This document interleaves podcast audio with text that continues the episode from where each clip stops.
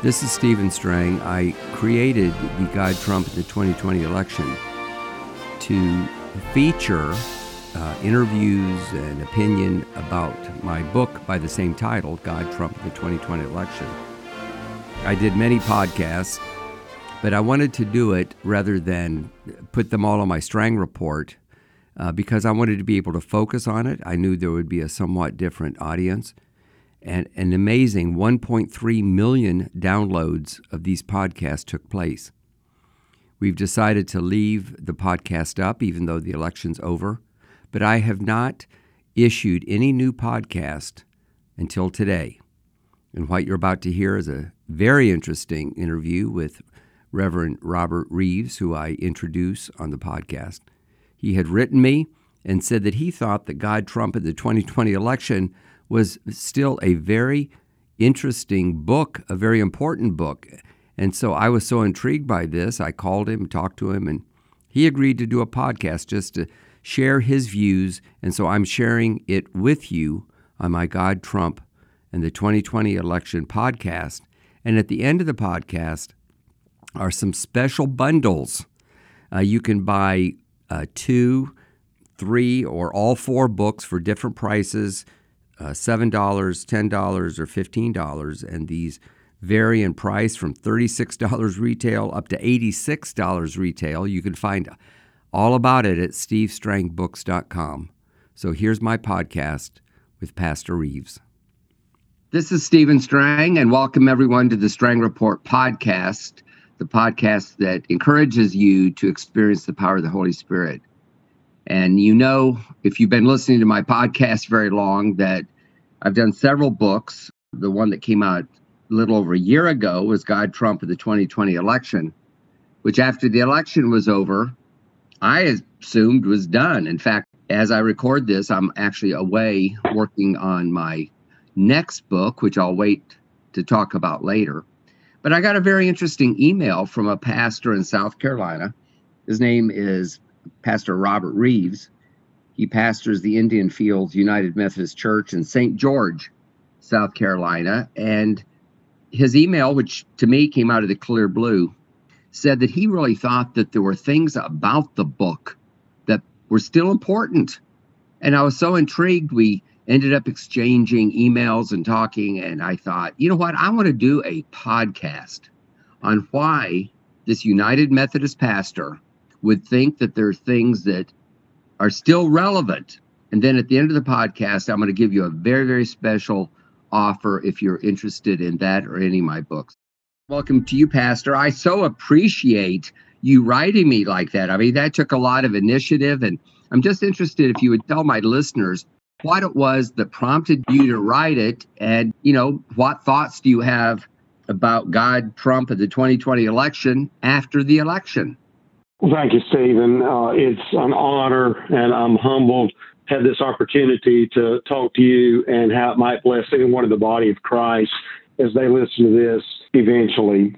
Your book that was released a year ago now, God, Trump, and the 2020 election. I assume many persons listening to this podcast will be familiar with the book, but if you aren't, you need to get familiar with the book when I wrote you the email, part of my thinking was, God, I trust that Stephen Strang is not primarily thinking that this book is now obsolete because the election is over.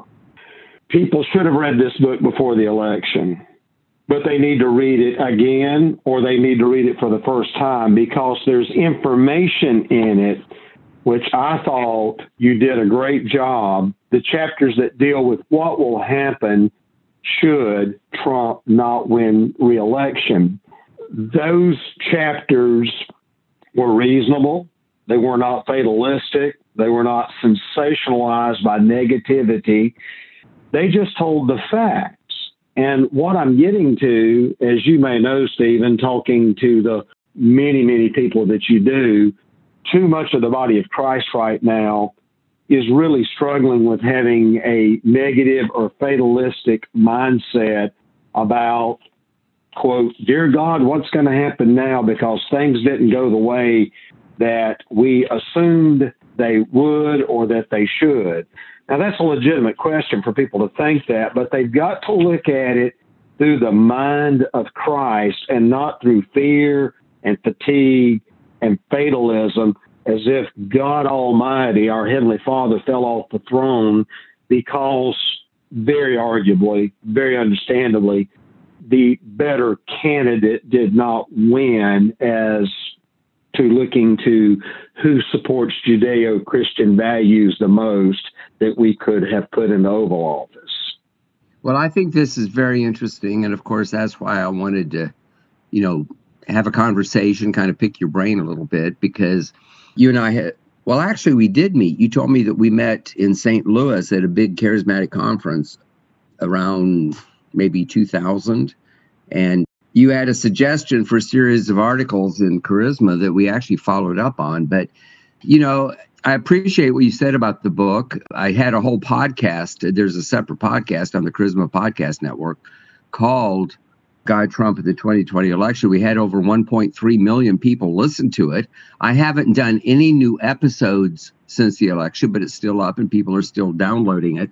Uh, but you're right. I, I wrote the book to try to wake up the body of Christ because a lot of people are kind of apathetic and because I believed that the consequences of the, I'm going to call it the left, because to me, this is more than just Republican and Democrat partisan uh, differences it's the extreme left that's really trying to impose a godless agenda on our country. And I just felt it was very serious. So the first chapter is why Trump must win. Now, that's written from my perspective as a Christian, of course. And then the second chapter, why Trump might lose. And I was not writing it to be prophetic. I was analyzing that there were a number of things that could have happened that would have cost him the election, such as starting a war in the Middle East with Iran, the economy plummeting, which it actually did during the COVID lockdown, but also came roaring back. You know, all those things were important, but one of the biggest things was the possibility of fraud. And I did a lot of research. Some of the fraud that came out later was not uh, mainly with the computer systems, you know, f- from other countries and all that kind of stuff. I did not come across that. It was mostly the mail in fraud, the effort by the Chinese communists to influence certain left wing groups to really do things, ballot harvesting and all that kind of stuff. It turns out to be kind of be prophetic in a sense, because I personally believe that Donald Trump won. And I personally believe it was stolen. But the fact is that Joe Biden is in, and we've got to learn to live with it. And so I was just interested in your reaction and you know, there were a lot of other things that weren't so much about Trump or the election. I I told somebody that I really feel it was more about what's going on in America. And meanwhile, we had this rather brusque New York billionaire who was actually a champion of our conservative and Judeo Christian values. And that, you know, it comes down to a binary choice. It was either him or the other side. And when I wrote the book, I finished it around Labor Day of, of 2019. And at the time, there was no clear cut front runner in the Democrats. And so I did not deal with that. I did not speculate about it. My attitude is that their policies alone were such that if any of the, well, I don't remember the number, 14 or 15 candidates, it would be equally bad. That was kind of the tone I took in the book. So I was really kind of analyzing what's going on in America. And is it possible that God raised up this unlikely person, which I, I really believe that God did raise him up in the same way that he raised up Winston Churchill and Abraham Lincoln and even George Washington, you know, a kind of pivotal time in world history or our nation's history. So I, I find your uh, thoughts very, very interesting. So maybe you could elaborate a little more because I'm hoping that the listeners will want to go to stevestrangbooks.com and order a copy or maybe all four of my books that I wrote because the first one was God and Donald Trump, which was actually the uh, sold better than the rest of them, and it was kind of on the miracle of the 2016 election. It was uh, followed up by Trump Aftershock on what happened after he got in office. There was this book, and then when COVID hit, I wrote God, Trump, and COVID 19 and it was really part B of this book because if if it had happened when I was writing the book, of course I would have included it, and it did surprisingly well. It uh, It was kind of the right thing at the right time. It was a smallish book. It was only 35,000 words. But um, so now I have four books. My next book is not going to be about Trump, but it is going to be about uh, you know what's happening in our world and where is God in all this. So, you know, you're my guest, and I realize I'm doing most of the talking. So I just wonder what other thoughts you would have for my listeners. Well, um, again, some persons may look at your book, God, Trump, and the 2020 election, and think, well, why should I bother to read this book now in afterthought? There is so much information in the news media. Of course, taking for granted that most of your listeners would hold the truth that that media coverage is biased. It's to the left. But as much information as there is out there to the left, to the right, or maybe something that could be objectively done, people can be overwhelmed by the amount of information. What I like about your book, well, there's many things I like about it, but if someone said, name one reason why I should read this book, I would call it a primer for what is going on. It is a book that is what 230 something pages, uh, maybe I'm not exact about that. Yes, that's about right. 225 pages. That if you look at this, you get a thorough synopsis of what was going on. Um, I'm not saying it's exhaustive, but it is about the election. And so, see, people are intimidated, Stephen, by discussing this or looking at the information because it's overwhelming. Also, your book, one way I would advertise it, and I want the listeners to know uh, Stephen Strang did not tell me to say this, but I'm saying it because I believe it is the Spirit of the Lord talking. Um, you could look at this book and say, if you need to read one book that can begin to train your mind to think about the major issues that you must be able to converse about at least at an elementary level. This book will help you do that. Now, that doesn't mean that everything in the book is stays at the elementary level um, you go into deep enough content that if someone could memorize everything in the book, even they'd think you were a political scientist or something.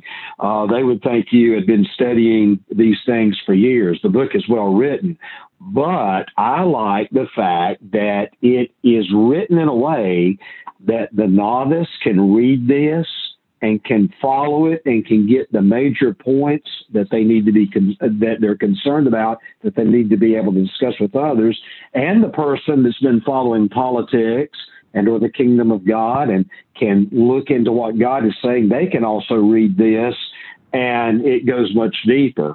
So uh, to use this metaphor, this book is written in a way that it can help the person that's in the first grade of learning about where we are politically, and it can also help the person that's at the graduate and doctorate level studying what God is doing and what's happening. So that's another way I would describe why people need to look at this book. It, it's not obsolete. It's just as valuable today as it was before the election. Something that you said that I want to add to about Donald Trump. I know that we have plenty of never Trumpers who consider themselves orthodox or evangelical, and uh, the statement's not made to try to overwhelm their never Trumper, never Trumper, never Trumper attitude. But here's something about the economy of God that I find interesting that you made references to in God raising up a key influential leader. In God's sense of wisdom and humor um, that surpasses our best thinking, God looked at someone that could reach out to the common person who felt that both the Democrats and Republicans had lost touch with them. God raised up a man that could speak their language that was not a quote professional politician. I find it interesting that the Lord did that. And so some of the never Trumper evangelicals I'm referring to, um, they thought, well, God couldn't use this man he's made much of his wealth on things that we cannot condone or promote or agree with in Christendom. And he has a sordid past lifestyle, et cetera, et cetera, et cetera. And it reminds me of a statement that comes straight out of the Gospels. Can anything good come out of Nazareth? Can anything good come out of any towns that we, the Jewish people, have decided are Ichabod or forsaken by God? Jesus was called out of a place that the most well informed Jewish theological thinkers, rabbis, and followers of the Lord then thought he couldn't come from there. Isn't God like that? That God will raise people up that come from the quote wrong side of the tracks. Now, I hope that your listeners understand I'm not condoning any one person's total behavior and lifestyle, past, present, or future. I'm not saying that Donald Trump doesn't need the grace of God. He needs the grace of God as much as all the rest of us. But I just find it interesting that God chose a man to help to rectify and address issues that no, quote, professional politician had been able to do. And that's very interesting. Yes, I know Trump has his um, quirks or his bull in the china shop approach that turns off some people. Um, he could be smoother or what have you. But the fact that God used Donald Trump the way he did, at least for me, reminds me that the Lord takes me, warts, bad days, and all, and will use me beyond my own abilities. So I want people to think about that sometimes as far as uh, Donald Trump goes. And as one other thing I'd add right now that yes, we can get lost on. I, I support Trump. Unashamedly, eventually, ultimately decided to vote for him, both in 16 and 20. But we also need to consider we're concerned about who the president is as best as it represents the kingdom of God. It's not that we're wanting to exclusively, blindly vote and support anything Trump wants. It's that Christians, we're looking at the kingdom of God, and this man fit the bill superior to the other choice. And we were thinking about that. And so sometimes I've heard persons, as you have too, say, well, why can't you folks see through Trump's weaknesses? I do see through his weaknesses. I say that as respectfully as I can. We are talking about the former president of the United States. I just was thinking more about what can God best use? And I thought that he was the superior choice. And again, back to your book your book helps to illustrate that. If people haven't lived in the climate, political climate culture of Washington, D.C., if they've never been there or they don't know someone that has lived there and can talk that language and can talk about the pressure and the enormous sense of this is a different world, they, they don't know what that's like to be there. And your your book helps to explain that a little bit. Uh, it helps people to become a little more familiar about that. That we have to have great mercy on those that are working in Washington D.C. The pressure that they're under from the demonic, from darkness, is unbelievable. And we needed a person that would withstand that and not so easily cave into it. I think your book, again, um, directly, indirectly helps to refer to that. And that's another reason I would commend the, recommend the book to anyone. Well, thank you. And I'll just make one or two more observations as we wrap up this podcast. But there's a whole chapter on some of the things you're talking about, the pressures in Washington. I think I called it something to the effect of Washington and evangelicals before Trump, because, you know, with Paula White and some of the other Franklin Graham and those who have kind of surrounded the president, the, media makes it sound like this is a first time deal, and that's not the case. And my friend Doug Wead, who actually served in the George H.W. Bush White House, gave me some great stories. I also have a whole chapter on the relationship between blacks and the Democratic Party that really goes way, mm-hmm. way beyond the 2020 election. And I deal with sport, spiritual warfare. A lot of Christians don't even really mm-hmm. understand spiritual warfare. And when you look at it from that point of view, I think it makes some sense. I thought your point about these never Trumpers holding Trump to a different standard, which, by the way, all the stuff that we criticize was mostly 10 or 15 years ago, including the accusations mm-hmm. from this stripper named Stormy Daniels, who, you know, the media made a big deal about. And in fact, I was on CNN. They wanted, you know, I guess they wanted an evangelical to say, hey, Trump's gone too far. You know, we don't support him anymore. But they picked the wrong person when they called me. And Alisyn Camerota said, aren't evangelicals looking the other way with all this stuff about Trump? And I said, no more than the media did, looking the other way with John Kennedy and Lyndon Johnson and all the women they and Bill Clinton. And uh, she didn't have an answer to that, uh, you know. And even with Biden, you know, we're not here really to talk about President Biden, but you know, his current wife was the babysitter for the children. And isn't that interesting how they got together, both of them getting a divorce? Uh, that's never mentioned and, and mm-hmm. maybe shouldn't be. But uh, if they're going to hold Trump to that standard and criticize him for having three marriages, uh, you know, Biden has had two uh, under uh, questionable sources. And then when the deals with foreign governments and his son Hunter is Mm-hmm. It, listen, the Trump kids met, or a couple of the Trump children met for like an hour with a Russian who wanted to meet with them. Uh, and there was some question of did they have some uh, dirt on the other side or something. I mean, I'm not I'm not saying it very well. I do deal with it in the book.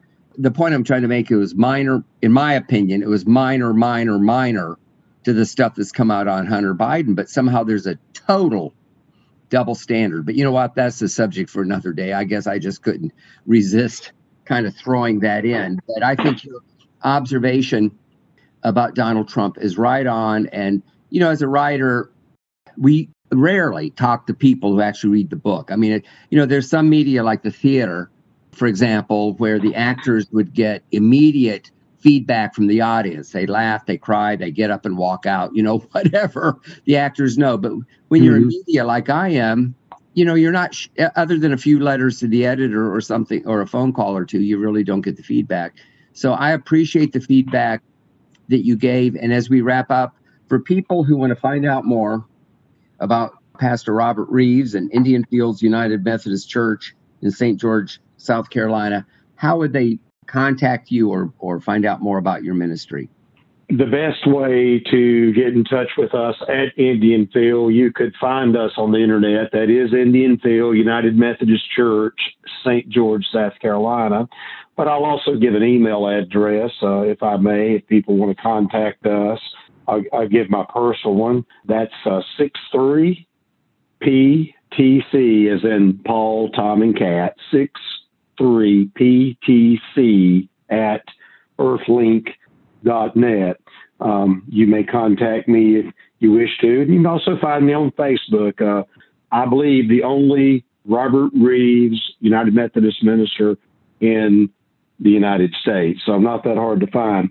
Um, I know we've got to go, but uh, chapter five, what you're talking about, Washington evangelicals before Trump is excellent. And also chapter three, uh, the black Americans, Democrats, and Trump. That's something that many uh, Caucasian folks in America need to understand more where the African American community is coming from, what the Democratic Party has tried to do there, and that Trump was making tremendous inroads to the African American community and other ethnic minority groups. And this was one of the reasons he was so threatening to those that opposed him because he was reaching out and effectively connecting to many, many people groups.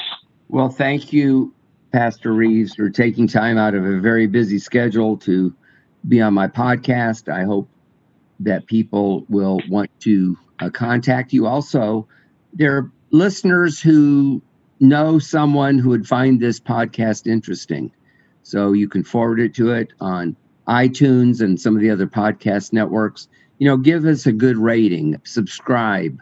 It helps the podcast grow. And it's listeners like you who have helped us just pass 9.5 million downloads since the podcast started in 2015.